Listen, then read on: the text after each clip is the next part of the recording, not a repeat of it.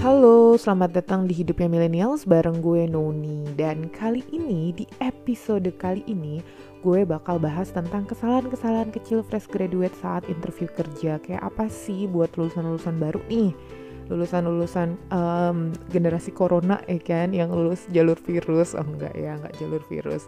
Lulus di masa-masa pandemi itu udah pasti uh, berat banget buat kita kita buat temen-temen yang masih sekolah masih SMA atau mas atau uh, baru lulus kuliah itu berat banget pasti uh, menghadapi semua ujian-ujian selama pandemik ini tapi kali ini gue mau bahas soal kesalahan-kesalahan kecil fresh graduate itu saat interview kerja.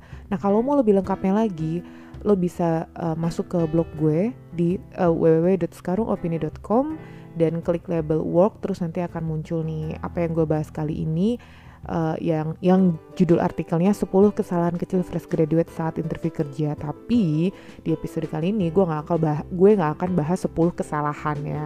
Kita akan bahas uh, inti-intinya aja biar nggak kepanjangan ya. Secara lu pasti males saya dengerin gue ngomong panjang-panjang. Oke, yang pertama yang sering gue temuin ketika gue uh, menginterview fresh graduate atau lulusan baru, ada yang beberapa kandidat congkak alias sombong. gue nggak tahu kenapa, um, but untuk beberapa fresh graduate yang merasa berasal dari universitas ternama atau universitas terbaik, lima besar, 10 besar atau world class university itu kayak buat mereka tuh kayak prestis tersendiri gitu.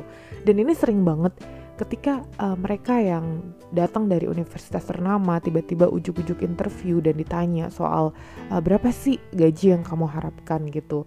Misalnya contohnya sebagai graphic designer terus uh, lu ngarep gaji lu berapa nih kira-kira? Ya kan dengan portofolio uh, ya belum banyak misalnya lu baru desain desain um, apa gitu ya kan karena gue nggak gua nggak terlalu ngerti dunia desain ya terus pas ditanya mintanya tuh kayak langsung double digit gitu ya kan dua digit depannya kayak um, gimana ya? Terus uh, oke okay, kalau misalnya masalah gaji mungkin lo uh, ada beberapa kandidat yang emang gak ngerti gimana cara tawar menawar gaji atau gimana caranya lo ngomong uh, ke user lo berapa nih gaji yang lo harapin. Tapi ada juga sering banget gue nemuin fresh graduate ini pas ditanya kelebihan kamu apa? Ya saya mahasiswa dari universitas ABCD misalnya Oke, terus ya iya saya berasal dari universitas ini. Gue sama temen gue yang interview langsung diem kayak, oh oke. Okay. Itu jadi kamu merasa gimana ya berasal dari universitas kamu ini ya? Nah, ini sering banget dan menurut gue jangan sampai um, fresh graduate millennials millennials yang baru mau terjun kerja ini itu jangan sampai gagal di interview gara-gara lo congkak atau lo sombong. Mungkin case lebih banyak lagi ya para lulusan fresh graduate yang emang mereka belum terlalu punya banyak experience tapi mereka tuh udah kayak yang langsung wah congkak banget, sombong banget padahal uh, kita bisa lihat portofolionya belum banyak, experience-nya belum banyak, jam terbangnya belum banyak. Jadi kalau bisa agak lebih humble lah ya kan karena di sini lo yang butuh pekerjaan karena uh, perusahaan itu bisa cari orang-orang terbaik di luar sana tapi uh, untuk um, saat interview ini lo yang lagi butuh kerjaan. Jadi menurut gue agak humble dikit aja. Terus yang kedua ini masalah penting banget. Karena menurut gue ini fundamental cailah bahasanya fundamental ya kan? Basic communication. Atau mungkin kita bisa uh, simplify lagi jadi kemampuan komunikasi yang masih kurang. Lu boleh ya kan fresh graduate, lu boleh lulusan baru, tapi komunikasi itu bisa lu pelajarin dari lu masa sekolah dulu. Mungkin SMP, SMA, terus di, di perkuliahan dan lain semacamnya. Gue yakin banget basic-basic communication ini juga diajarin sama dosen-dosen kita yang terbaik uh, di kampus masing-masing dan banyak banget gue nemuin fresh graduate ini gagal karena kemampuan komunikasi mereka masih kurang. Oke, emang uh, namanya juga lulusan baru ya belum tahu sih sebenarnya um, seperti apa sih komunikasi yang baik. But at least proactively to communicate yourself gitu. Maksud gue apa? Ya udah lu proaktif aja lu mau ngomong apa yang apa yang sekiranya baik untuk lo omongin nggak yang kalau misalnya di interview lo, lo ditanya oke okay, kerjaan kamu sekarang apa nih lagi kosong lagi kosong kayak gini ya kan um, ya saya interview-interview aja. Udah. Ya kan? Jawabnya cuman satu kalimat doang. Terus oh iya kamu uh, misalnya ditanya uh, apa nih kelebihan kamu? Ya yang udah tertulis aja di CV saya. Kan that's not selling yourself to the company ya kan? Jadi uh, lo lo mungkin banyak punya kelebihan. Mungkin lo punya banyak talenta yang tersembunyi. Mungkin di kemudian hari lo adalah orang yang potensial to company karena kemampuan komunikasi lo tuh sangat amat kurang lo bakal kalah sama mereka yang biasa-biasa aja tapi kemampuan komunikasi mereka dalam hal mendengarkan buat nangkep uh, isi pesan atau instruksi dari atasan atau buat mengkomunikasikan ke tim itu lebih baik. Padahal secara potensi atau talenta justru lo yang lebih berpotensi.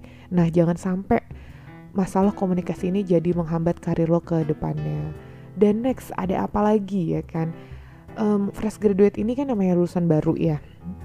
Harusnya ya mereka kayak berjuang lah uh, kasih effort yang lebih tinggi. Tapi beberapa case yang gue temuin ketika gue interview fresh graduate adalah mereka nggak nunjukin semangat juang yang tinggi gitu. Jadi mereka nggak nunjukin um, kira-kira target uh, oke okay, kalau kita ngomongin target kayak terlalu tinggi ya.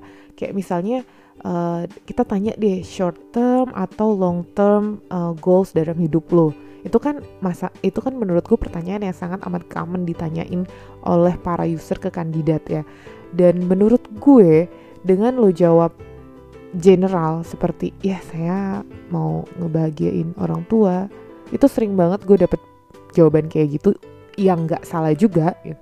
tapi beberapa um, teman-teman gue yang juga user mereka sependapat sama gue kalau ya itu general general banget. Itu common common reason banget yang semua orang juga ya semua orang juga pasti mau lah ngebahagiain orang tuanya. Tapi mungkin lo bisa tunjukin lagi gitu kayak lo tuh mau ngapain di hidup lo gitu. Jadi lo tunjukin gimana lo tuh jadi pejuang dalam hidup lo sendiri. Nggak yang udah flat flat aja ya. Saya sih yang penting lulus kerja eh sorry uh, lulus kuliah terus udah dapat kerja udah gitu aja gitu kan. Tapi lo nggak menunjukkan gimana sih lo berjuang buat hidup lo sendiri gitu. Antusiasme lo dalam meng, dalam dalam menjalani hidup ini kan. Ceilah antusiasme. Terus selanjutnya adalah ini sering banget ya sering banget. Para fresh graduate ini banyak yang jual kisah alias drama. While menurut gue ini bukan plus point yang harus lo banggain dan lo jual ke user atau atasan yang sedang menginterview lo. Karena apa? Men jual kisah hari gini ya kan? Gue tahu mungkin lo punya hidup yang berat. Gue tahu lo mungkin punya kondisi ekonomi yang yang mungkin misalnya sedang down atau lo punya masalah hidup yang mungkin gak banyak orang alamin gitu. Atau lo punya um, apa ya ketidakmampuan melakukan sesuatu yang sampai itu tuh jadi um, penghambat hidup lo gitu misalnya penghambat hari-hari lo gitu. Tapi men again lu nggak usah jual kisah lu jual skill ya kan? Kisah tuh nggak bakalannya mempan di apalagi kalau lu um, di interviewnya sama ekspatriat ya itu nggak akan mempan lu jual kisah lu kayak oke okay, saya sebatang kara ya kan? Saya hidup di dunia ini sejak lahir saya di panti asuhan dan lain semacamnya sedikit aja lo kasih background tentang hidup lo soal keluarga it's fine. Tapi kalau udah sampai itu ngabisin waktu sampai 10 atau 15 menit dan lo harus cerita kisah hidup lo menurut gue seperti lo nggak punya selling point yang lain. Contoh harusnya lo punya skill yang harus lo, lo banggain atau lo jual ke user lo. Tapi ini lo malah jual kisah lo supaya orang kasihan dan akhirnya meng-hire lo untuk jadi karyawan di perusahaannya dia again perusahaan aja tuh kadang nggak mikir-mikir buat PHK orang ya kan. Jadi perusahaan juga mungkin nggak peduli juga dengan kisah hidup lo seperti apa. Jadi nggak usah lah jual kisah nggak usah jual drama tapi jual skill set oke? Okay? dan selanjutnya itu sering banget ya. Fresh graduate itu ditanyanya apa jawabnya apa? Makanya lo tuh fokus kalau interview jangan pikiran lo tuh ke mana-mana. Apalagi gue sering banget nemuin kalau handphone lo tuh nggak di silent ya kan pas lagi interview lo siapa ha? Atasan mana? Lo sibuk banget ya sampai handphone lo tuh nggak bisa di silent dalam waktu 15 atau 30 menit aja. Selama-lamanya interview itu berapa berapa jam sih ya kan? Oke okay, let's say misalnya lo sama presentasi lo jadi satu jam. Tapi bisa nggak kira-kira ya dalam satu jam itu misalnya lo punya bisnis di luar atau lo punya ke keadaan yang membuat lo harus standby di handphone lo um, ya udah coba agak diinfoin aja ke orang-orang terkait kalau eh bentar ya gue nggak bisa dihubungin satu jam ke depan Nah, jadi gue harus silent atau apa gitu atau mungkin lo ternyata nggak sesibuk itu ya udah lo silent aja handphone lo gitu. Jadi um, biar lo tuh fokus ketika lo ditanya apa nggak lo jawabnya ke mana ya kan? Sering banget gitu kalau misalnya ditanya um, terus kayak lu udah ngalor ngidul terus lu nanya lagi ah, maaf tadi pertanyaannya apa? Jadi lu tuh kebanyakan mukodimahnya gitu alias pembukanya. Terus at the end lu nggak bisa jawab uh, pertanyaan dari user itu apa. Terus selain itu nggak kenal sama perusahaan yang lagi dilamar ya kan? Misalnya lo masuk marketplace atau lo masuk um, perusahaan swasta atau lo masuk konsultan um, lo nggak perlu tahu dia didirikan tahun 19 sekian atau dia didirikan dengan siapa CEO-nya siapa lo nggak perlu tahu sampai sedetail itu. At least lo tuh tahu bisnis apa yang lagi dijalanin ya kan? Potensi apa nih dari perusahaan yang lagi lo lamar? Terus kira-kira ini gerak di bidang apa? Gitu. Kalau lo mau lu mau cari tahu lebih jauh jangan cuma baca profil perusahaannya doang tapi lihat pangsa pasarnya gimana lihat target marketnya siapa lihat potensinya kayak gimana. Terus dari situ kan lu jadi mikirnya oh kayaknya kalau misalnya gue masuk di perusahaan yang bergerak di bidang ini dan berpotensi seperti ini dengan target market seperti ini berarti gue akan kayak begini nih kayak nanti nih kerjanya nih.